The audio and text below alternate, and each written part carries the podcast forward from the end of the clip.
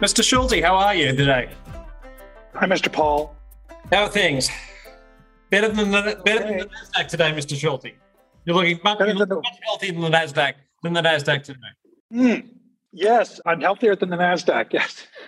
By the way, it's given given the price action we've seen in the last well, certainly today, but really the last the last week or so, well, through the month of April, being healthy in the Nasdaq is not really a very high hurdle to uh, to approach, isn't it? What are we going to talk about? We've got to talk about that. We've got to talk about about renminbi weakness. We've got to talk about uh, Elon Musk buying Twitter and what that means to the end of civilization.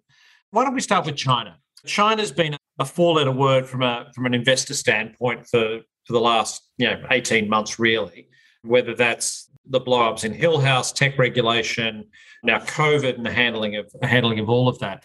Mate, one of the things I've felt for the longest time is that the people dramatically overestimate and underestimate moves in the renminbi. What I, what I mean by that is the renminbi is not a currency in the traditional sense; it is a policy instrument.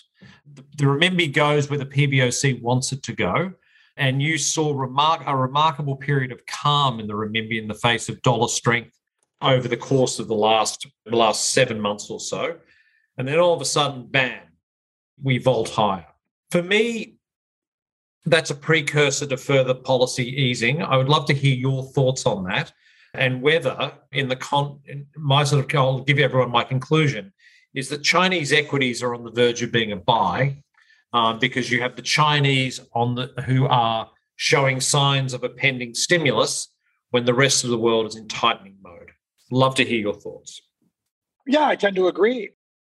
And of course, at the time when the buying opportunities are prevalent in China, that's when everybody hates it. And it, when you want to make that recommendation, people want to throw you out the window.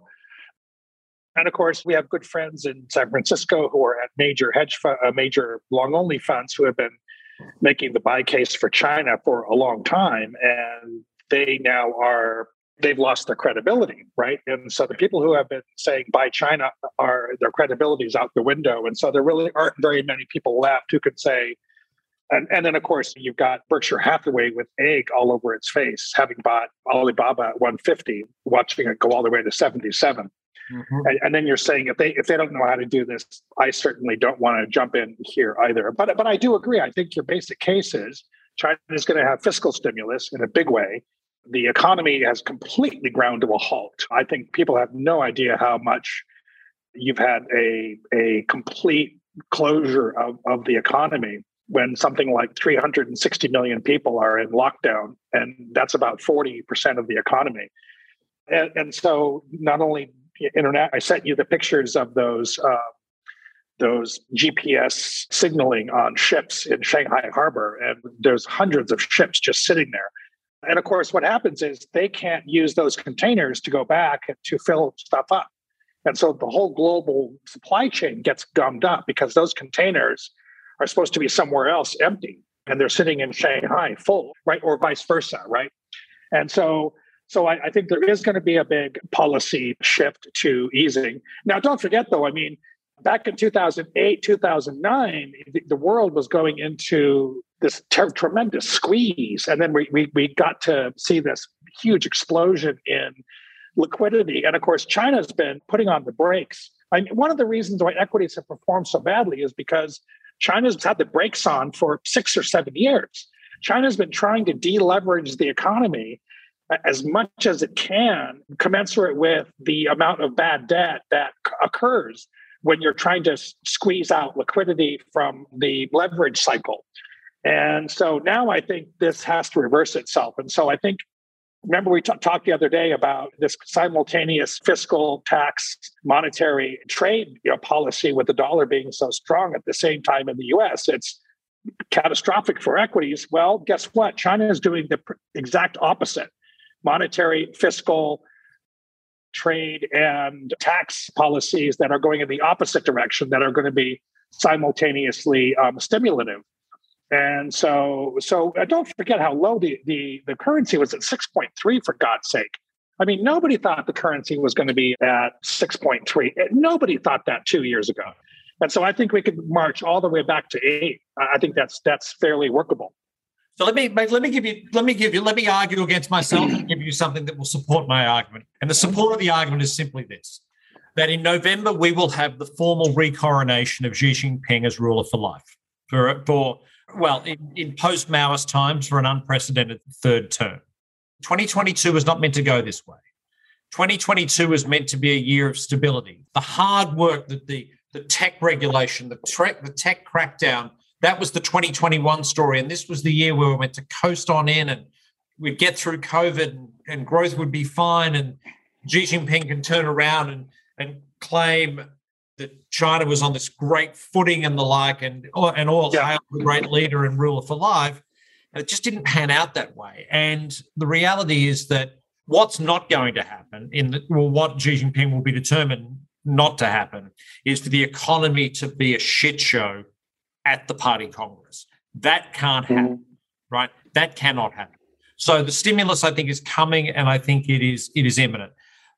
Allow me to argue against myself by saying that that I believe renminbi weakness is going to be temporary, and I don't. I'm not a believer in the, the move back to eight for the following for the following reasons.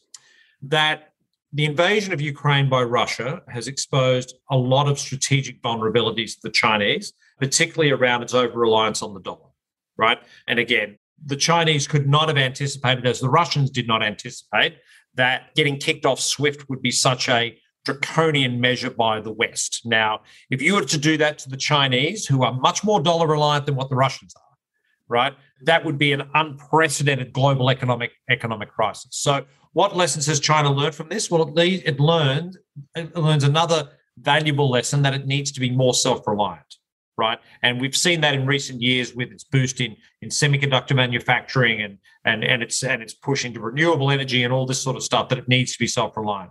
Self reliant inward economy requires a strong currency, not a weak one. And if you are going to be building out domestic infrastructure, if you're if you want to be attracting capital to build renewables, to be to build to, to build a, a competitive and self-reliant semiconductor industry, whether it's biotech, whether it's life sciences, all the things that make an inward China looking great, which includes a lack of dependency on the dollar. That's a stronger currency environment. So again, I think that this this this policy move of a weaker renminbi is essential from a cyclical standpoint. I do think it is going to be relatively short-lived, and by relatively short-lived, I think it's maybe it's a six to twelve months of currency weakness to get things back on a stable footing before we continue a structural march higher, which is good for a domestically inward looking economy. Well, I mean, I, I, think I think that's right in general. I'm just looking here on the 2022 current account. Fine, if you're an inward-looking economy, you should be having a, a current account. Um, well, sorry, let me turn it around. You should be having a stronger currency because you are generally running current account surpluses. But China's current account surpluses are disappearing. Japan has had current account surpluses endlessly, and so it can have a strong, uh, strong uh, currency. China's been basically running current account deficits intermittently for quite a period of time here. And so when your current account deficit uh, disappears and your FDI you know goes down by 80% or something like that, you have nothing else to prop up your currency. And so, therefore, the currency has to weaken. And so, I'm not necessarily a believer in your idea that a, a I think China will be an inward reliant economy. I think that's true, but I think it has a lot of uh, demand for foreign goods in order to make that uh, inward economy work. And so, and, and the evidence of that is in the current account deficits. And so, if you want to run current account surpluses, you have to quash growth, and China's not going to do that. Uh, well, uh, China will. China, listen, China will sacrifice the currency in a heartbeat for higher growth. Japan will not. Japan will not do that. China will. So, Paul, what this, and again, I think you and you, I, am just, we've not had this conversation, but I, I'm guessing you've had the same experience that I have with clients, i.e., that for the last six years, since the inclusion into the the renminbi into the special drawing right basket, the Chinese have had have had very hawkish monetary and fiscal policy. They've had effectively a closed capital account. They've had a very tight mm-hmm. fiscal mm-hmm. scenario, not yep. just COVID, yep. prior to that. The leverage hawks have been well and truly in charge. Is that over? is debt sustainability have we achieved debt sustainability in the China in the Chinese context? I mean, I think it's safe to say the housing bust wasn't the credit problem that many thought it was going to be. Not over yet by any stretch. We haven't seen the balance sheet destruction even with what is it, something like 70% of, of dollar bonds for property companies trading at less than 70 cents on the dollar. Like that, that's pretty distressed sort of stuff. But you you haven't really seen the balance sheet destruction. So are the are the the days of of the leverage hawks being in charge behind us? I'm going to say yes from a couple of data points. I think that they have gone for so many years, year after year, uh, trying to you know keep quash the, the overall leverage numbers to let the private sector take all the pain of the the property um, the property default, especially obviously foreign bonds, while trying to you know, you know any sort of destruction in you know capital land prices across China. Let me give you one important data point. Huarong is right is the asset management company, the distressed asset management company, traditionally seen to be sort of allied with China Construction Bank, and that is now bigger than Citibank, right? That's got a distressed debt level in, inside that entity, which is you know, bigger than Citibank, and a, a lot of those top people have been arrested. Paul, can you, give, so, can you give everyone a little bit of history about Huarong, about the four, the four, that was one of the four bad banks back in the 90s, wasn't it, that was spun out? Can you give a little history on those banks? Well, yeah. So they're basically AMCs. They're asset management companies, like what the S&L crisis did in America. You had to have these these distressed asset management companies that soaked up all of the bad debt. In the 2008 2009 crisis, Happily, that happened in one place called Fannie Mae. Fannie Mae became the AMC of the American economy. It was in one location. It was turned into a contingent liability of the federal government of the United States. And that's got trillions of dollars in toxic radioactive mortgage debt. Huarong is just like Fannie Mae, and it is now larger than Citibank, right? So, so it's a trillion dollars plus of bad debt. And uh, quite a few of those people have been arrested in the last 12 months. There's been a lot of hanky pank going on. There was a lot of uh, payoffs, of course, to um, take in assets probably above what they were really worth, et cetera, et cetera. And so there's been a lot of investigations from the Ministry of State Security. And I think the the the these asset management companies, I think, have swallowed up about as much as they can of the bad debt. And so, guess what? You can't do. You don't want to be creating more bad debt. So, I think we're going to get some major SOE consolidation in the next, you know, couple of years. I think they have to pretty up the garden in in, chain, in, in line for this People's People's Congress meeting in September, October.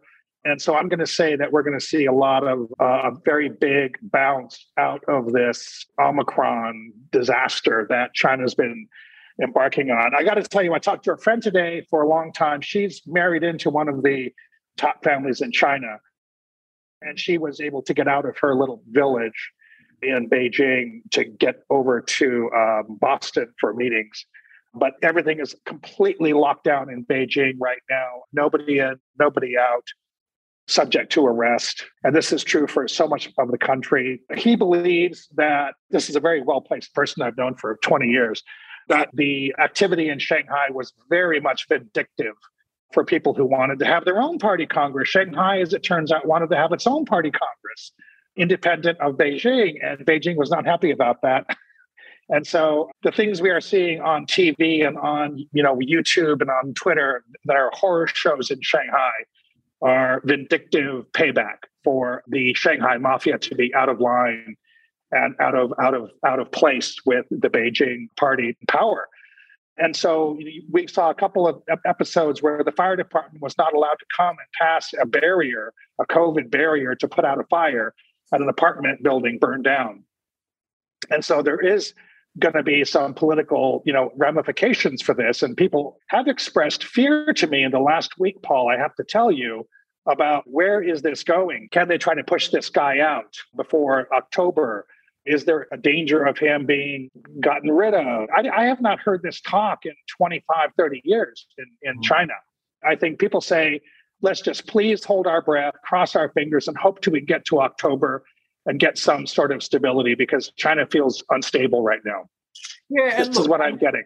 Yeah, and look, the reality is that you know the, I think it's a very naive Western notion when you hear these things ruler for life that you know, that that is actually you know going to happen, and and it, it is not certain. It's highly likely that he reappointed for a third unprecedented term, but it is it is far it is far from certain. You know, everyone, if you haven't read one of my favourite Australians, uh, Richard McGregor's book, The Party, it's now ten years old, probably twelve years old now, Paul, and probably still mm-hmm. relevant as relevant as, it as it's ever been. The fact yeah. that, that an Australian journalist was able to write the definitive work on the on the Chinese Communist Party is remarkable. Just a superb book. Look, the Shanghai Beijing political competition, the Shanghai clique, that is an ongoing, it's an ongoing thing. And look, Xi Jinping is ruler for life as long as it, it as long as it's at the bequest of the party. He is not he is not bigger than the party. And let's and let's face it, the last two years for China have not been good. Whether it's COVID, whether it's the housing the housing issues, whether it's over this uh, the over the ski support of Russia in in Ukraine, the deterioration in the U.S. China relationship it's not been a good time for Xi Jinping. That's a great point, Paul. All four of your points are well taken. I think the fifth one may be the most important, and that is people are just like, WTF, what is going on here?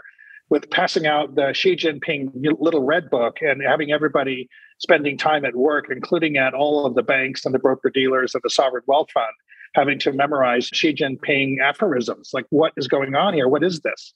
This is like crazy. And so, so there's a sense of where where's all this going? right? It, it feels a little bit cultural revolutionist here. Yeah, and, it, and Paul, the reality is that the social look, the social contract in China has worked for four decades, and the social contract between the Communist Party and the people of China, to to to to boil it down to its essence, is that people of China give up their democratic freedoms, but the party will give them economic prosperity, right? And for four decades, there has been no political and economic experiment that has worked as well as this one did. Right, 800 million people out of poverty is is a remarkable achievement in four, an unprecedented achievement in four decades. But this is an ongoing this is an ongoing evolution, right. And I think the the the tech reform was part of this. Common prosperity is all part of this. This equalization of trying to lift everybody up is is part of this elimination of corruption was very successful under Xi Jinping in the first five years. Yep. Huge part of this, right? And look, did Xi Jinping use the anti corruption campaign to purge competitors, Bo Xilai being the best example of, of that? But it was definitely, look, when he came to office, the number one pro, the number one issue that the Chinese people had with the party was corruption. Um, and Jiang Zemin and Hu Jintao oversaw and just a, an immense amount of wealth creation for a very tight group of people. There are more bil- there are more billionaires in the in the in the Chinese Communist Party than there are um, in the United States Congress, which I think there's only a like one or two, if I remember correctly. Dozens and dozens of billionaires who are members who are who are obviously members of the party, members of the of the party Congress. So look, at the end of the day, it's one of those tail event risks. It's like Taiwan Taiwanese invasions. It's like it's it's these these these tail risks that are unhedgeable per se, unless you want to ignore China in its entirety. And I think, you know, despite the performance of Chinese assets in recent in recent quarters and last several years, it's going to be very hard for global investors to ignore the world, what will be the world's biggest economy soon. Right. And well, that's right. And so I would say a couple of things on that. I'm going to say that that he survives. I'm going to say he gets a third term, and I'm going to say that there's going to be a very big stimulus package. I think that the stimulus is going to come in four forms. It's going to come in a, a form of a weaker uh, currency. It's going to come in the form of probably some sort of loosening, new forms of monetary policy loosening, fiscal policy loosening, and probably some tax cuts for SOE consolidation, is what I'm going to say. So I'm, I'm going to say that we're going to get stimulation on multiple fronts.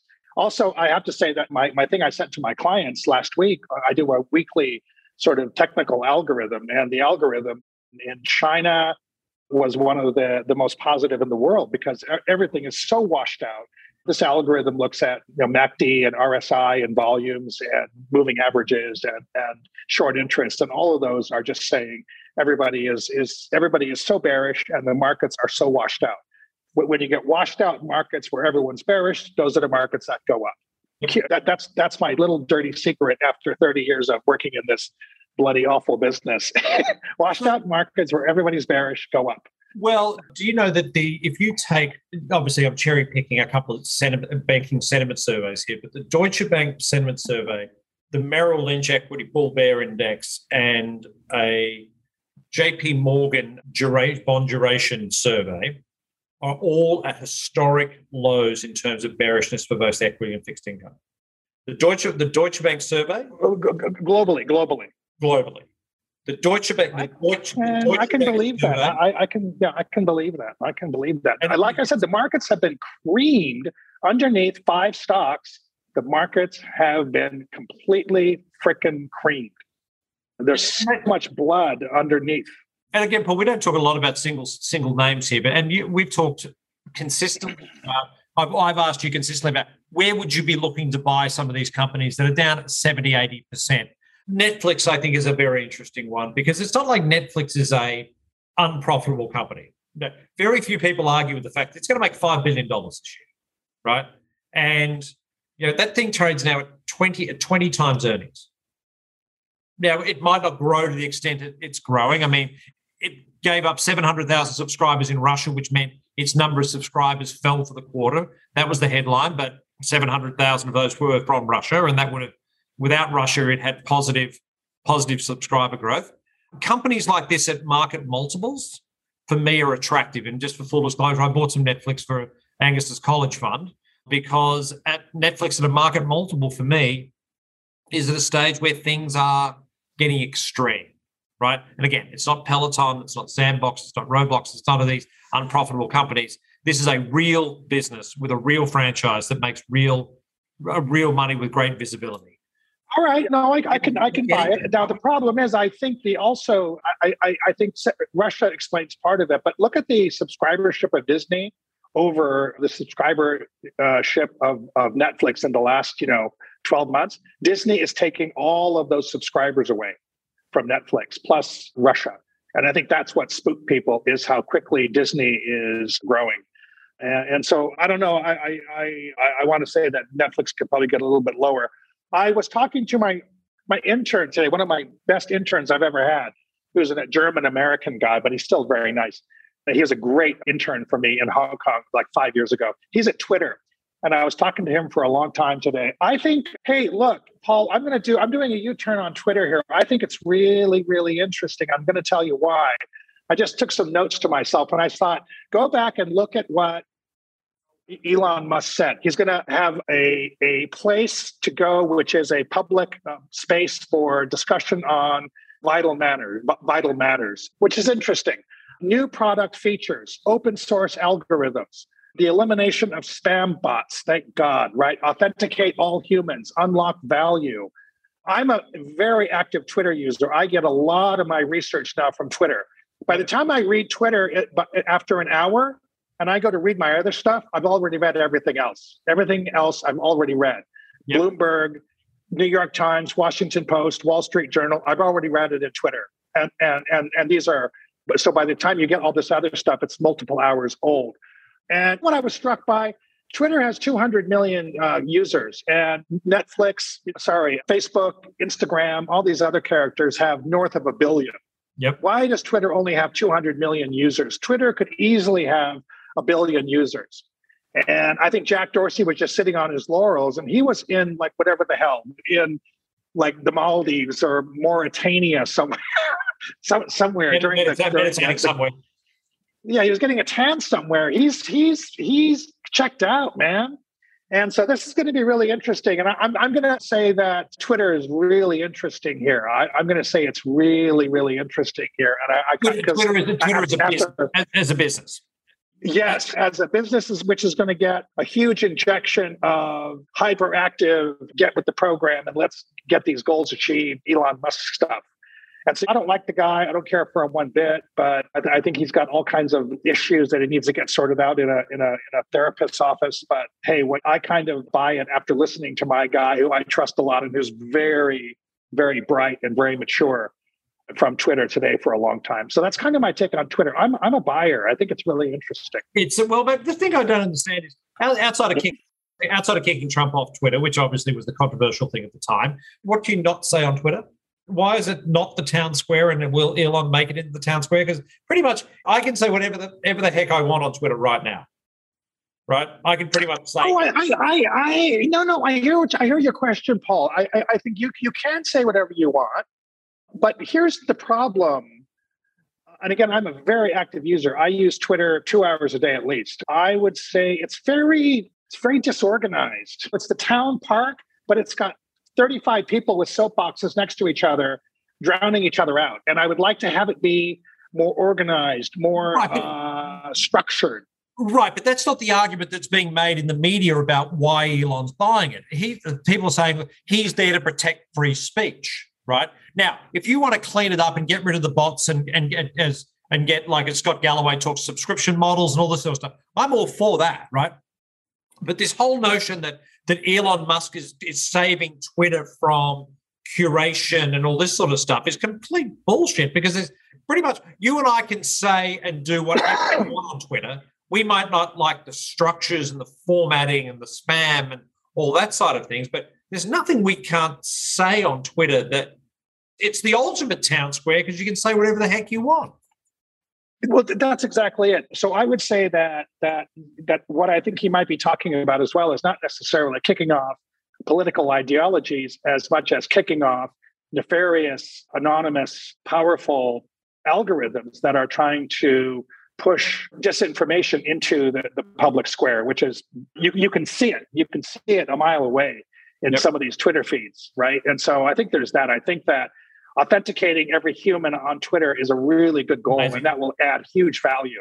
That's what we're talking about here: is eliminating the um, nefarious algorithmic, and of course the the guys who are and and and there's a lot of books written about this. The guys who were you know really on Twitter in a big way pushing disinformation was Russia and Russian bots.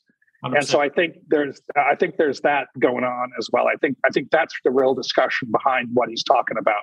And I'm all for it. I'm all for authentication of each human. No, I think it's a great idea. Matt, how, do, how does your week look? What are, what are you going to focus on this week?